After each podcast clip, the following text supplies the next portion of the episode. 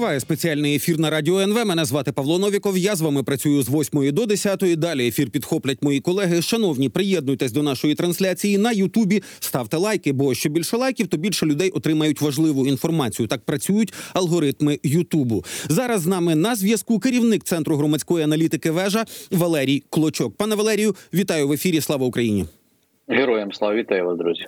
Ну є новина про те, що продовжуються позапланові чи неоголошені перевірки у е, територіальних центрах комплектування. Вже знайшли якихось там порушень на 50 мільйонів гривень, коли гроші виплачені, а продукти до війська не доставлені. І я так розумію, що це оці авгієві конюшні з постачанням війська розгрібати ну дуже і дуже непросто. От секундочку, зараз просто процитую, що пише. Керівник новоствореної агенції, яка називається е, Державний оператор тилу, е, значить, перше для ефективної побудови системи доставки харчування необхідні якісні дані про обсяги та географію фактичного розвезення продуктів харчування. І виявилось, що така інформація відсутня ні в профільному підрозділі міністерства, ні у відповідному управлінні ЗСУ такими даними не володіють, а володіють ними лише поточні постачальники збройних сил України. Ну і друга частина, про яку він пише, що коли система почне впроваджуватися, коли ну почнуть економно і контрольовано е, розвозити продукти харчування то вже лунають такі маячки, що деякі, значить, підрозділи просто по команді будуть казати: Ой, у нас проблеми. Ви запустили нову систему. У нас проблеми, все не працює. Значить, давайте як раніше. І далі Арсен Жумаділов пише: Ну я в таке не вірю. Я сподіваюся на порядність цих всіх людей. І от е, тут мільйонами, там по півтора мільярди на озброєнні. І якось ну у мене немає відчуття, що є якась перспектива вирішення цієї проблеми. Що ви про це думаєте? У вас не складається математика, да, Павло? Угу. Да, ну це склад. Я, Звісно, калькулятор може допомогти в цьому сенсі, але він допоможе швидше зрозуміти, скільки грошей втрачено. А, Я безумовно, що от, знаючи там і бачачи цю інформацію, дещо там дискусії таких кулуарних з приводу цих всіх речей, зараз все таки намагаються постачальники відкотити історію назад. Ви дуже правильно кажете дуже правильно. І навіть деякі керівництва збройних сил України ми випадків там затримання, притягнення до відповідальності бачимо дедалі чим більше залишити систему старою, такою як вона була і є. А, Ну, справа в тому, що що таке радянська армія, я знаю не по розмовах, тому що мав нагоду служити і в радянській армії, і в збройних силах України на переломі, якраз звісно, що після перелому суть не змінилася, але те, що до прикладу там бачив я військоматі з початком широкомасштабного вторгнення, то ну дійсно система управління залишається ще старотипною. Вона мало чим змінилася, і е, більшість військових керівників, і в тому числі і в ТЦК, згаданих вами, там де перевірки проводяться, і бізнес звик працювати за старою схемою. Е, мене знаєте, от дуже сильно не те, що сильно, але просто, да, і це виявляється просто. Ви ж правильно говорите про електронний обіг військових і так далі. Можна знати оперативні дані, де хто знаходиться, і все тут є момент пов'язаний саме із секретністю інформації, але разом із тим більше треба звертати увагу дійсно на рентабельність тих е, бізнесменів, які ну, пригріваються на державному бюджеті не лише у е, війську, не лише це стосується міністерства оборонних справ, тому що. Якщо брати по структурі бізнесу, то е, загалом за кордоном, коли рентабельність бізнесу впливається в межах 3-5%, це вважається нормою. Але е, в номінальному виразі це покривається, ну тобто дохідна частина, щоб вона була відчутна за рахунок високих оборотів в Україні. На жаль, склалося так уже роками, що рентабельність бізнесу має бути там 100, 200, 300%. За менше ніхто не працює. Є таке поняття: X2, X3. Я думаю, що я, мабуть, не відкрив нікому секрет. Зараз це такий сучасний сленговий тренд у бізнесі. Ми X2 зробимо. Тобто ціна будь-якого товару, який зайшов, вона множиться на 2 мінімум, щоб потім мати там високі доходи. Так само працює ті підприємства, які обслуговують галузі харчування в секторі харчування Міністерства оборони. Тобто на виході ти повинен розуміти, що ти, якщо витратив одну гривню, то ти отримуєш три. Так воно працює в українському бізнесі. Чому? Тому що, по-перше, є традиція, по-друге, є є причина, дійсно причина того, що в Україні ще не настільки багато грошової маси і товарообороту, щоб, наприклад, якщо ви маєте рентабельність там 5%, то ви по виходу там мали там прибутків декілька десятків тисяч доларів. Але ну ця цифра, бачите, зараз не традиційна для українського бізнесу. Тому з'являються ці схеми, відкати. Ми бачимо повідомлення зараз багато. Ну є, є повідомлення до прикладу про те, що. От історія пов'язана там нещодавно із е, продуктами харчування для військових, які а, прострочені або там неякісні, і це все мовляв відбувається на тлі того, що Міністерство оборони занизило закупівельні ціни. Тобто на тендерних пропозиціях це дуже низькі ціни, а бізнес не може купувати товари по таких цінах, мовляв, невигідно. І тут якраз це йде протистояння державного апарату і бізнесу. І цей спротив зараз дуже видно. Але я вам хочу сказати, що, попри такі, ну мовляв, ще не не дуже ефективні результати, протистояння, оце все таки процес є. Процес має на увазі в хорошому сенсі він рухається, тому однозначно так швидкого рішення не буде, бо система чинить спротив. Система, яка звикла зробляти на, на державному бюджеті, паразитувати на державному бюджеті, бізнесова система. Вона хоче надвисоких продуктів е, прибутків, і е, безумовно, що чиновники, які там привикли пригріватися, на звикли пригріватися на цьому, будуть цій системі сприяти. На жаль, поки що так. На жаль, поки що так. Давайте про міжнародну допомогу. Є вже повідомлення від CNN, CNN, що Трамп закликав республіканців зірвати угоду щодо безпеки кордонів, власне, і допомоги України. Деякі сенатори кажуть, що ось уже дуже наближені до самої угоди, все вирішиться впродовж найближчих 24 чи може 48 годин. Ну а от Трампу це вигідно, щоб нічого не склалося. Значить, Байден слабий, і значить, він уже під час передвиборчої кампанії буде е, на цьому грати по суті, і далі переможцем увійде в Білий Дім. Так використовувати таку, ну по суті, для нас болючу тему е, лише як цинічний спосіб політтехнологічний. Що ви про це думаєте, і наскільки справді заклики Трампа можуть спрацювати? Е, ситуація в США непроста саме із цим документом. Е, реформа міграційної політики дійсно непроста, але зараз те, що відбувається саме в республіканській партії, є свідченням глибокої партійної кризи. Низка республіканців доволі потужних, на чолі з Макконелом, е, та і навіть які очолює меншість у сенаті, та і республіканці в палаті представників, також низка. Вони все таки схильні до того, аби ухвалити цей закон, е, бо він е, вирішує проблеми багаторічні міграційні проблеми у Сполучених Штатах Америки. Ну до прикладу, за період коли Джозеф Байден очолює Білий Дім, то до Сполучених Штатів Америки, от буквально вчора дані ті, що я знайшов в американській пресі, сягнули 6 мільйонів осіб. 6 мільйонів це направду дуже багато. 300 тисяч нелегально... щомісяця прибуває, і от справді це для них певна проблема. Да, у грудні місяці оновлені дані 287, майже ну да, майже 300 тисяч.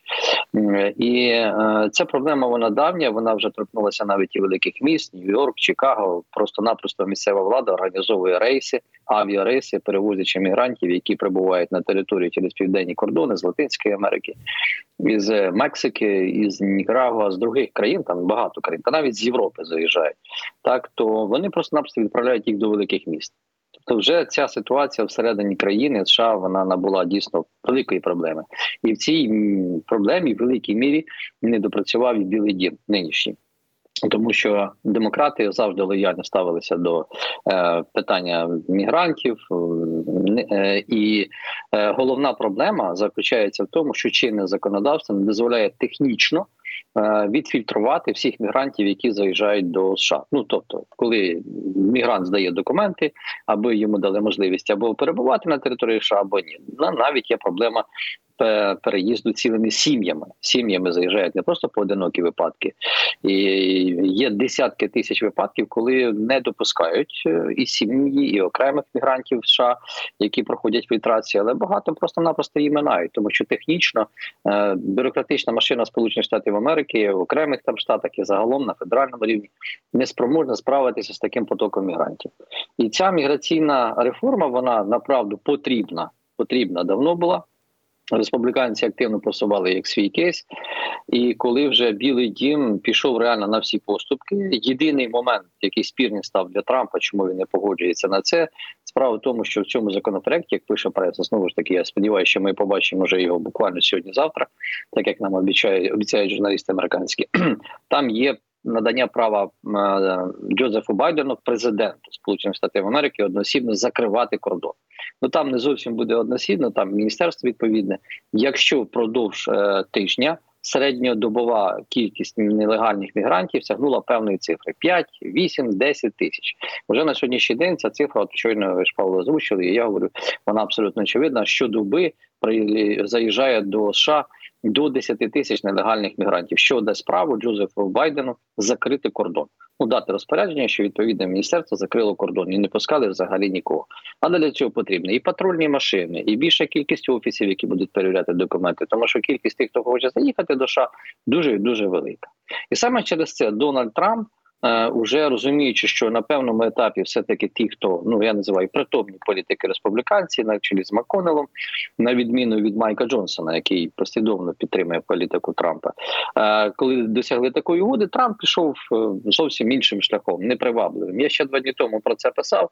Мені низка підписників закидали, що це мовляв дурня. Цього бути не може. Трамп там, мовляв, цього сказати не може. Для мене було цікавою позицією, чому нібито республіканці змінили її. Але як учора повідомило CNN, під час свого виступу е, агітаційного чергового в штаті Невада, Трамп сказав, ніякого голосування не повинно бути. Все, тобто він відкрився повністю і показав свою таку непривабливість, я скажу навіть дурість, тому що це безпека Сполучених Штатів Америки, яку ну він він підважує і ставить її на рівні зі своїми політичними амбіціями. Е, я думаю, що чимало зараз американців зовсім по іншому подивляться на цю історію, е, і швидше за все це може сприяти тому, що підтримка Трампа буде падати, тому що про міграційну проблему говорить всюди. Сполучених Штатах Америки, не лише не лише там в Техасі, і ця політична боротьба триває. Які шанси на голосування цього законопроекту? Я вважаю, що дуже високі, дуже високі, тому що наскільки я знаю, можливо, я й помиляюся, але наскільки я знаю, то е, може бути навіть спеціальна процедура після схвалення законопроекту в Сенаті, де на голосування цей законопроект у палаті представників поставлять без згоди очільника без Майка Джонсона. Процедура відступу від традиційної щось типу адхоку. Ну, принаймні, такий варіант розглядається, наскільки я знаю на сьогоднішній день. Є низка республіканців в палаті представників, які підтримують цю ініціативу. Вона напряму пов'язана із допомогою Тайвані, Ізраїлю, Україні. Я думаю, що це може відкрити шлях до голосування цієї допомоги. Ну, принаймні, я цього не виключаю. Тому нам залишилося чекати недовго. Але для розуміння ситуації Дональд Трамп цинічно нині використовує у своїй політичній е, агітації програмі навіть безпеку Сполучених Штатів Америки. Він ставить її під сумнів. Навіть низка республіканців звертається до верховних судів у різних штатах із проханням заборонити йому приймати участь у праймеріс. Там до такого навіть доходить. Ну на цьому тлі можливо Нікі Гейлі матиме більші шанси на перемогу. Принаймні, вона не знімалася з цих передвиборчих перегонів. Поки що ну подивимося. Е, подивимося. Ну і власне про рішення типу hoc Financial Times пише з посиланням на якийсь внутрішній документ Європейського союзу. Вже що Євросоюз розробляє план із підриву економіки Угорщини в разі відмови Будапешту узгодити виділення нового пакету допомоги України, обвалити Форінт. Ну і зробити так, щоб іноземні бізнеси себе не дуже комфортно так почували. Якщо про це вже вилазить в публічне поле, то це може бути з одного боку, ну таким уже ну не просто натяком, а прямою фразою. Пане Вікторе Орбане, подумайте ще один раз. Можливо, цього разу вам вдасться, але з іншого боку, ну для проорбанівської угорської аудиторії це ж явне підтвердження того, що от дивіться. Злий Брюссель тільки й хоче нам нашкодити Угорщині. Все, ми тепер точно як в окупації радянській. Він же вже таке про таке говорив. Я ставлю під сумнів цю публікацію, тому що все таки думаю, що переконаний навіть у тому, що е, керівництво європейського союзу навряд чи піде на такі кроки. Проблем і так вистачає. Я маю на увазі зараз ультраправо-радикальні рухи на в Європейському Союзі в різних країнах, які серйозно підривають стабільність східної Європи та і західної загалом.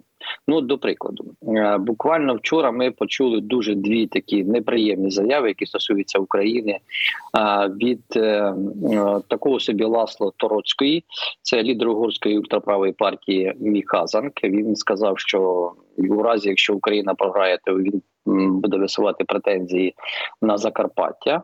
Ну і також румуни. Там ще один такий провідний діяч ультра- ультраправої румунської партії Клаудіо Тарзіу також сказав, що вони готові навіть пожертвувати Румунією е, в членство в НАТО. Да, ми Вони вийдемо в НАТО, але захопимо собі Да. Буковину. Ні, ні, ні, не тільки Буковину, також і Закарпаття. Він говорить. Він говорить Мгм. і про південну Бесарабію, північну Буковину, земля Герца і Закарпаття, в тому числі. Тому тут хотілося б розібратися, чи Угорщина з Румунією погодила. Вибачте за цю іронію, а саме так. Кому ж Закарпаття буде да, відходити? Ну і окрім того, ще е, історія дуже дуже, як на мене, небезпечна нині у самій Німеччині. А Німеччина це одна із провідних е, країн Європейського союзу, альтернатива для Німеччини, яка має доволі високу підтримку. Минулого місяця, ну навіть цього, так засвітилася в дуже гучному скандалі, що нібито вона була присутня на зустрічі неонацистів в Потсдамі, де зокрема обговорювалося питання міграційної політики і можливість депортації з Німеччини мільйони іноземців. От подивіться, це паралель абсолютно співпадає із тією риторикою, яку сповідує нині Дональд Трамп. От ультраправість е, така навіть близька до я ну буду говорити до якихось там течій неонаціонал-соціалістичної партії періоду кінця 30-х років минулого століття в Німеччині. Прихильність багатьох е, виборців саме до такої політики, то це серйозна небезпека, і вона є і в Сполучених Штатах Америки, тому що риторика Трампа це видворення мігрантів, Америка для американців і так далі. Згадайте, Угорщина для угорців, говорив Орбан, Німеччина для Німеччини. Це ж так виходить. Знаєте, космополітизм дуже швидко десь починає відходити на інший план. Тому е, для Європейського союзу зараз дуже важлива, мені так видається, все таки стабільність і якісь там розробляти плани з підриву економіки Угорщини навряд чи вони будуть. У Європейського союзу є інші механізми впливу на Орбана. По перше, не забуваємо, що сьогодні буде зустріч ем, міністрів закордонних справ Кулеби та Сіярто, міністра Угорщини у Ужгороді, де буде готуватися зустріч Орбана із Зеленським.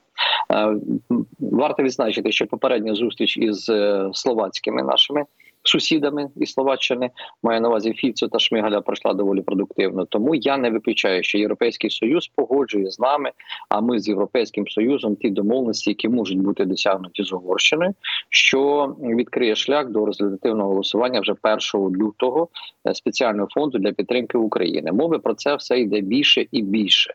Які це будуть поступки, які домовленості, чи то це знову там продовження якогось транзиту газу, як то було з Словаччини російської через територію України. Це ми побачимо дуже скоро. Але ситуація доволі непроста. Я ну не спрощував би її. Е, Втім, наголошу, що у Європейського союзу, крім того, що ми зараз переводимо переговори з Угорщиною, є ще інструмент впливу на самих угорців на Орбана. Перепрошую щодо позбавлення його права голосу. У європейському союзі ця ця процедура вже запущена. Була проголосована відповідна резолюція, і плюс до того. Сьогодні і Бельгія, яка головує Європейській раді, ну і Урсула фон дер Ляйн, яка доволі оптимістично ставиться до питання результативного голосування, проводять роботу з Орбаном. Е, Що отримає заміну Угорщина? Я думаю, що питання торгів також дуже скоро ми дізнаємося, але думаю, що ця публікація це моє особисте враження, просто банальний примітивний, які таких сьогодні дуже багато. Російська машина пропагандистська робить це і що стосується там публікацій у західній пресі. Тут відкривайте Вашингтон Пост чи CNN там зранку до ночі, тільки твої очі. Все щось написано, якась зрада і так далі. Тому подібне. Зрозуміло. Дуже дякую вам за розмову. Навзаєм. Дуже дякую вам за роз'яснення. З нами на зв'язку був керівник центру громадської аналітики вежа Валерій Клочок. Шановні, ну і є, хоч якийсь, знаєте, продих трошечки. Да, є країни, які ну точно однозначно на боці України, Литва. Значить, там напередодні запустили вже вдруге такий великий марафон. По суті, він триватиме до 24 лютого. І, значить, е, там е, збирають донати на індивідуальні комплекти, які називаються комплект безпечного солдату для України. Монокуляр нічного бачення, там лазерний приціл, індивідуальні засоби захисту від безпілотників. І цікаво, що все професійне обладнання виробляється в Литві, і вже вони за перші дні зібрали понад мільйон євро. Дивимось на це. Пауза, новини і продовжимо.